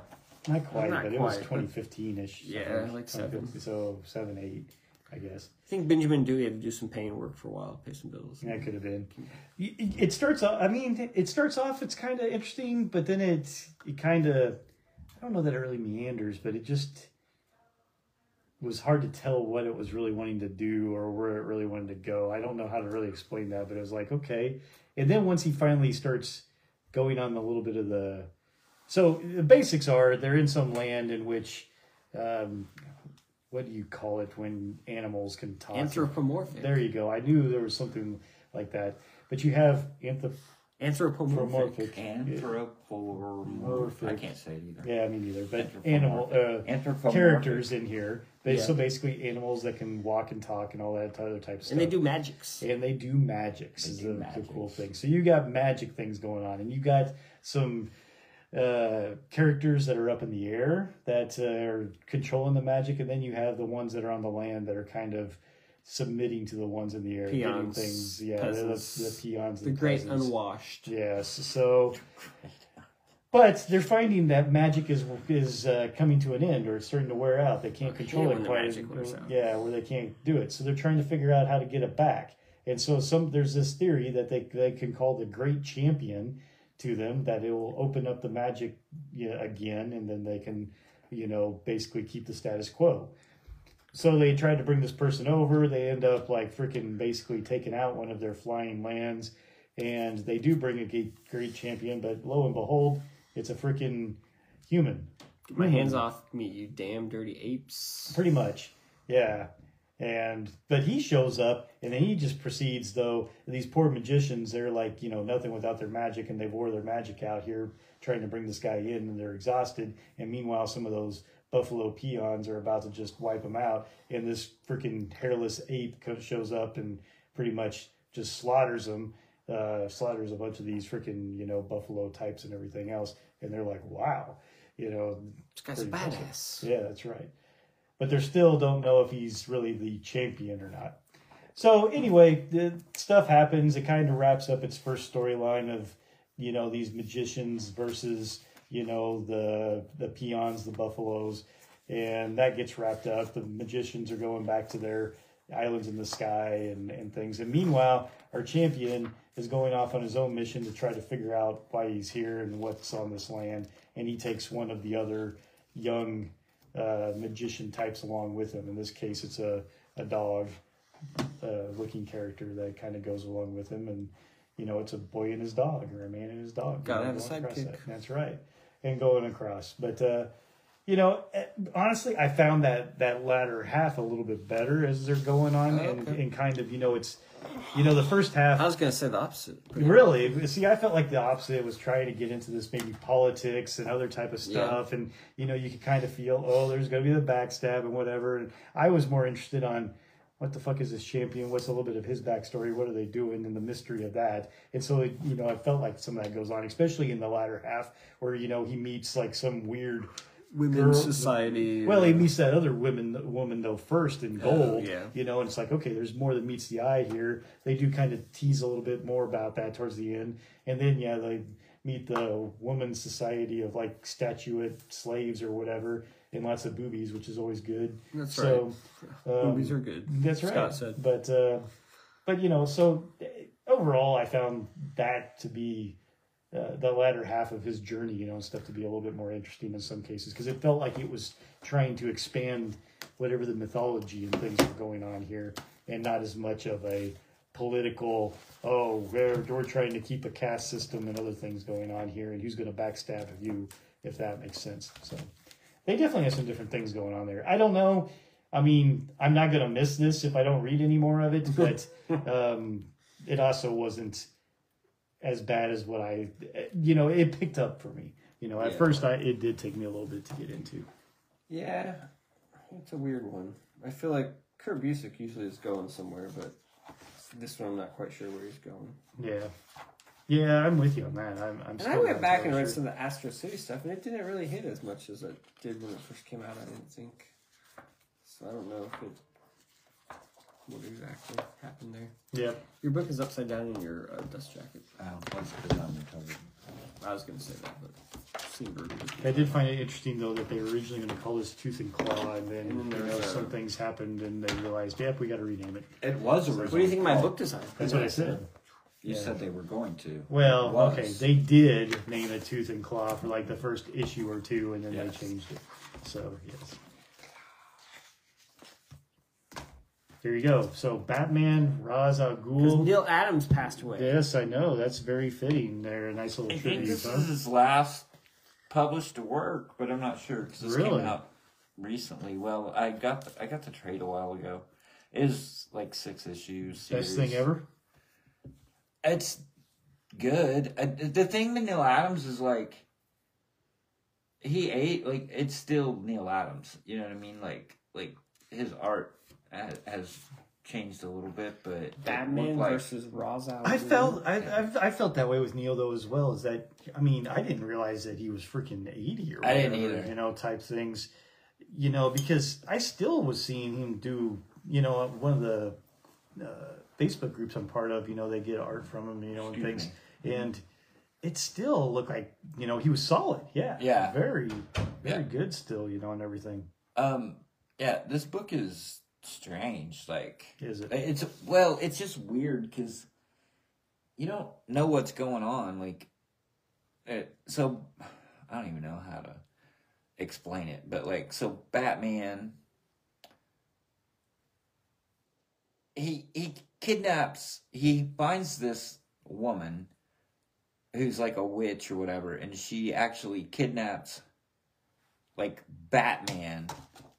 And replaces like Bruce Wayne, and I don't know if it's like Bruce Wayne is still in Gotham and Batman is like on another realm or a plane, like they split them, and so like it's just weird because like you know it starts out with Batman and Batman's fighting the villains, and then he dies in like an explosion.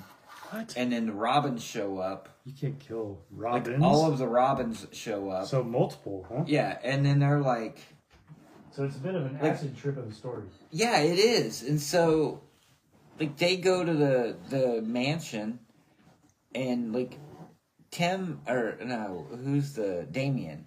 Like, Damien doesn't know that they're Batman, and Bruce Wayne doesn't know that he's Batman. And they're like... Well, there's a secret bat cave and whatever right over here behind this clock, and like they go over to try to move the clock and they can't move the clock, and you're like, what is going on? Like, how does Batman Bruce Wayne not know that he's Batman? It's a pretty crazy story. Like he threw everybody in there, like the Etrigan's in there, Deadman's in there.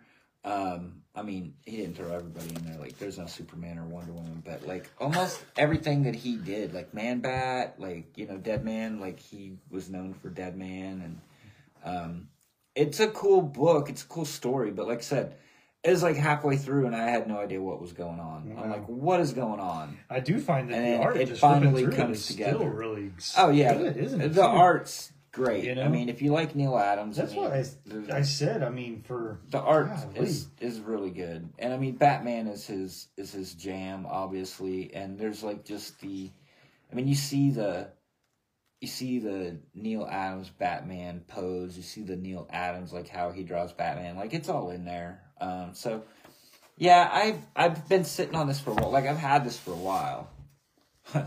Surprise, like a trade hardcover that I haven't read. Imagine that. But I've had it for a while, and then I don't know, I just felt like I knew that I had it. It was sitting around, and I heard that he passed away on Friday, and so this last weekend I was like, oh, I should crack that out and read it. That'd be cool to sit down and read a Neil Adams Batman book. So nice. But yeah, if you're a fan of Neil Adams, if you're a fan of Batman, like you'll like it. It's good. It like I said, it's a little crazy. It's kind of like Scott said, acid trip book. Like you don't know what the fuck's going on, and then it kind of makes sense at the end. Cool. Good job, Don. Way to make it relevant. Thanks. I agree. Nicely done. All right, Fables, Volume 4, yeah, March of the Wooden Soldiers. Another 20 issues down.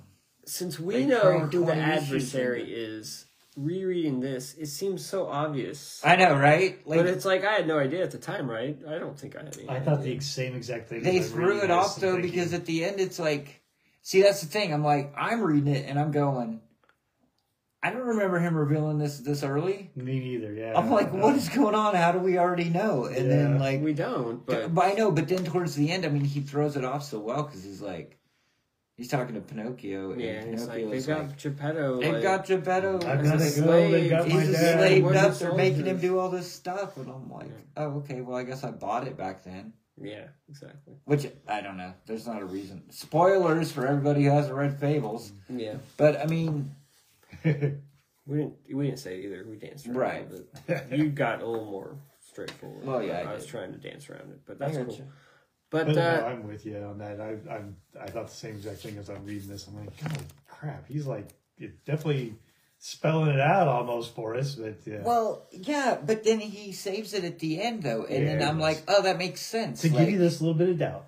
Yeah. Right. And I really wasn't even thinking that much about it. I guess I wasn't thinking that much about who the adversary was, even. I mean, it wasn't that... It's like the adversary didn't really matter who it was. It really... You didn't know that he was somebody that you would know. That's right. Yeah. That's right. But... So, this started with The Last Castle, which had P. Craig Russell. Did it start with the trade? Was that the first? Yeah, that's the first. Okay, because I read it first. I didn't know. And it was that way in my compendium as well. Okay. Yeah, it looks like that was awesome. That's a cool story. The P. Craig Russell art was great. Yes. Which I think he's going to be at Heroes. Is he? Which I have my Last Castle one shot. It's signed by Bill and him. So I could take it to Heroes and get him signed. Yeah, that'd be a good idea. Has anybody read the Wolf in the Fold story? Short story? Maybe. I probably have. Because it's a text story that was in this part of my book and I didn't read it. No. I'm sure it wasn't in this trade, was it? I don't think it was. It was not. But it's in. But I think I think it might be in the next one. It appeared in my trade. It might have been an earlier one, actually. I don't know. Is the Wolf in the Fold the one where he meets? I've been reading single issues. I understand. There was one story at the end of the very first one, but I don't remember what it was called. But it's where he meets Snow White and Rose Red for the very first time. That's probably what it is. And so, but that was at the end of my first trade. I think it was in the first trade, but it didn't hit my series until now, I guess. Okay. And I don't know, maybe it's not in the single issues, I'm not sure. Yeah, I'm not real sure either. I bet it's in one of the single issues. But I don't know. I could be wrong. So, 6-7 pager. Yeah. I really liked The Last Castle. You really like it? Yeah. And I really liked And it's such a great lead into the rest of the you have to. It's a precursor. Well, you don't have to. Well, but it sets... You almost do, because it does set some stuff up. It sets up the stage of Boy Blue and Red Riding Hood, but it doesn't... You still... The only thing you need to know is that the two of them had a relationship, and you can almost infer that as soon as this is going. You just don't have the background. You just don't have the background of it. I was like, I couldn't believe that I couldn't figure out that it was fucking Baba Yaga. Oh. Because he set that up with the house. No, I didn't catch that. The house running amok. At the farm they were trying to catch it. I don't really know my Baba Yaga's backstory. I don't either, but they flat out say that it's Baba Yaga's cabin. Baba Yaga? She's in a bunch of Hellboy stuff. And I don't really know. She has a chicken leg house that runs around and eats like children and stuff. Cool. Yeah. Who is... Oh, never mind. Totenkinder is the gingerbread witch. That's just one of her... Witch forms. But I do find that kind of funny, you know. How did you beat me, you know, type things. You know, Baba Yaga thinking that she's the most powerful witch or wizard, you know, and can take out this little old witch that doesn't even have really a name, you know. And she's like, no, I'm more powerful than I even know. She's... Yeah, so this... I don't know, this was really good. Yeah, I mean, it's the March of the Wooden Soldiers. It just surprises me as I'm reading this how fast-paced this thing was going. Yeah. You know, with everything, you know. It was 8 issues. That was 8 issues. Well, it's 8 issues, think it's right. Like a year. Like but, that's... And you're right, that's 8 months. We had to wait 8 months to read that. To read through it. I did it in a night. But, you know, But here's the thing, it's only like... At this time when that's happening, it's in the, later 20s? It's the mid to late 20s of the issue, they skipped an issue. Yeah, it was in mine, but it's in the next trade. Yeah, it's in the next... Yeah, the issue 22 or something is in the next trade. And I don't know why. It's because... I think it's because they had the March of the Wooden Soldiers story, and then they... I guess Buckingham needed a break. They had a fill-in, and then they continued it. But they put mine at the beginning of it, And then they did the March of the Soldiers, so they kind of messed up. Yeah, gotcha. I skipped the issue. I didn't read it. It's about Cinderella and her what spying. She does, her spying. Yeah, which I think makes more sense in the next trade, because I think that's when they're trying to start figuring out the spying on the adversary a bit more. So but yeah, the wooden soldier guys going around, they were cracking me up, trying to get guns. And somebody offered him a hot dog. You offer me meat? Yeah. It was a red hot. A red hot. Well, it's a hot dog, right? Like a spicy hot. Yeah, it's but they call them red hots. Yeah. They're like, what is this red hot? Yeah. What were their names? Hugh? I can't remember. Drew was one of them. Hugh, Drew, and some Stu maybe or whatever. But yeah, I think it might have been Hugh, Lou, and Drew, because I think it was supposed to be like Hugh, Drew, Lou. Yeah, I think but that was funny. I did like when they did have the attack, and they bring in and they burn them. And they're all running around on fire. They're like, you moron, they're hardwood. They're not going to burn like that. They're not going to burn. You doomed us all, woman. You know, or whatever. That type of thing. So this issue where Bigby goes and talks to this guy with no eyes. Yeah, that's Matt Murdock. I know, right? That's when I saw that cover. I'm like, is there a Daredevil story in here? It's like, why is Daredevil my Fable? It totally looks like a Matt Murdock cover, doesn't it? Absolutely. And I don't even know who that character was. Like, I guess it's... And at first I thought he was trying to do like an Alan Moore riff with this guy, Thrushbeard. Yeah. I was like, yeah, it looks like Alan Moore. We got Matt Murdock on the cover. We got Alan Moore on the inside. I don't know what's going on. He has to guide his eyes out so he doesn't see everybody's pain or something. I know, everybody's sins. The evil deeds they did or whatever. I don't know who that character is. He's like pulling fables from everywhere, man. I know. I thought the art really stepped up in this one, though. I thought it stepped up from the last one, but it stepped up even more this time. Yeah. Like, I mean, there's a market. But I love this part. Oh, yeah. Throughout here, where they're talking to different stations and everything else, and the detail in there, and pulling the heads, and assembling them, and all this, and, you know, make sure, be careful of the head and the hands, you know, and there's only one kind of, or pick your hair, but there's only one kind of suit or something. Yes, something. Yeah. You can pick blonde, brown, or whatever on your hair. I just thought that was freaking great. I don't know if it's because he builds up to it so much, but it's like when there finally is like a big action sequence. It was happening in the last trade too. Look at that though. It's too. Like it's just really awesome. Just getting like what happened? Oh. Well, even when they stabbed the gun guy. Stabbed the gun guy. They pinned him on the wall. Oh, pinned him on the wall. The gun dealer or whatever. Yeah, that gun dealer. Like walking out. Like, how many guns are there? I don't know. There's like 5,000 different kinds. Well, we need one. We need one of everything. Everything. Well, you can't take these today. It's a 3 days. He's like, pulls off the calendar. Now it's Friday now. It's Friday now. Bigby shows back up though. Look at that, freaking, the wind coming through and stuff. Just I'm with you. The art in this was really good. I did like to. Oh heck yeah, you get through there and the big old freaking fight. Look how different the coloring looks. Not on this better paper. On your cool ass paper. Well, that's just they stepped up a little bit. You can really tell. I should have brought a little bit different. A little bit darker there. It looked like originally.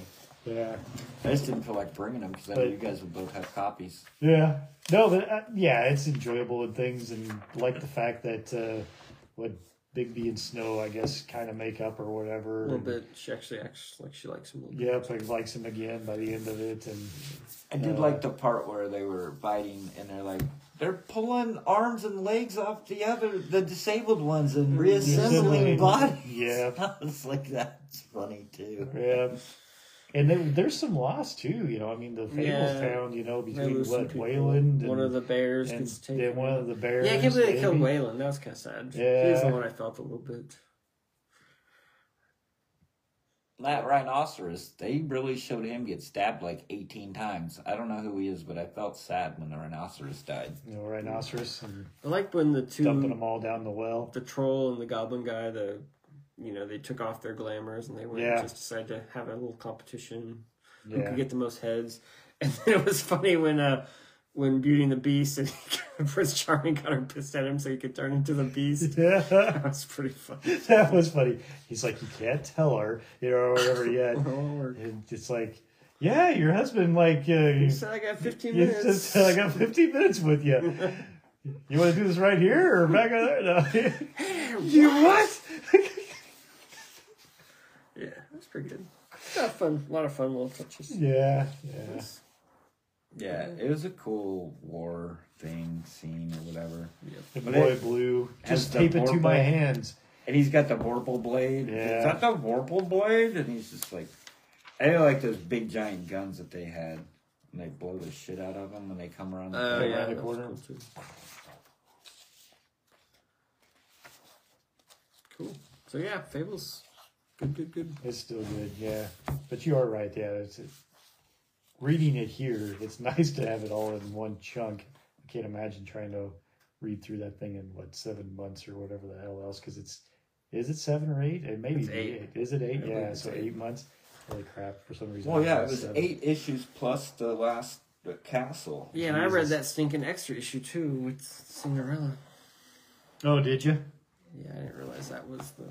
Where the stop was at. They don't have numbers on the... Didn't you ask in the last one, why did he... Why is this one so long? The previous one, you asked why it was so long, and then you get to this one, and it's like, oh, yeah, because the next one's freaking, 8 damn chapters. Yeah. And plus the last castle. That you need. So. Which is oversized, I think. I mean, the hell, this one was longer than the last one. Yeah. And the next one's another, I think it's 7. Yeah. I think.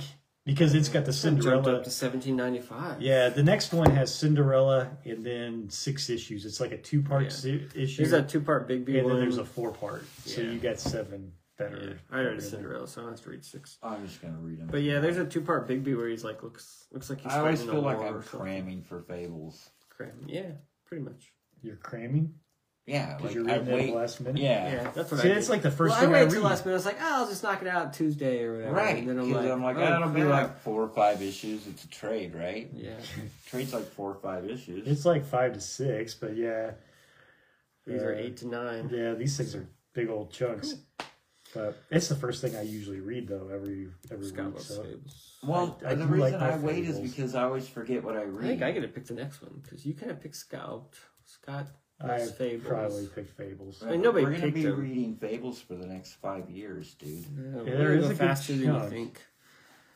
I don't know. I think the rest of this year is pretty much. But covered. Yeah, Don's right. It's coming back. They have like 151, 152.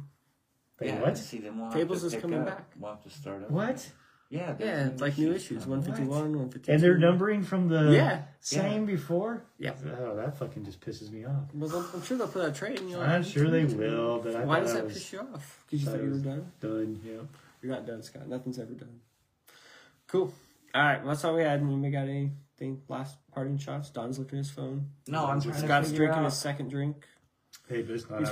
He's hydrating. It's not Volume 8 is 50 huge.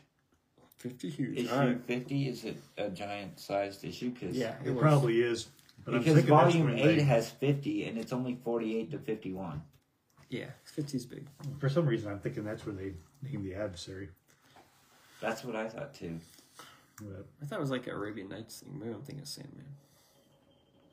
I don't know. Dude, they're all like 7, 8 issues. They are pretty good chunks. I mean, I've got them all there and I look at it and it's like, yeah. There's a good amount. All right. Any parting shots? Anything else? Thanks for listening. Watching you tonight. Oh, may the 4th be with you. May the 4th be with you. Woohoo! Bye.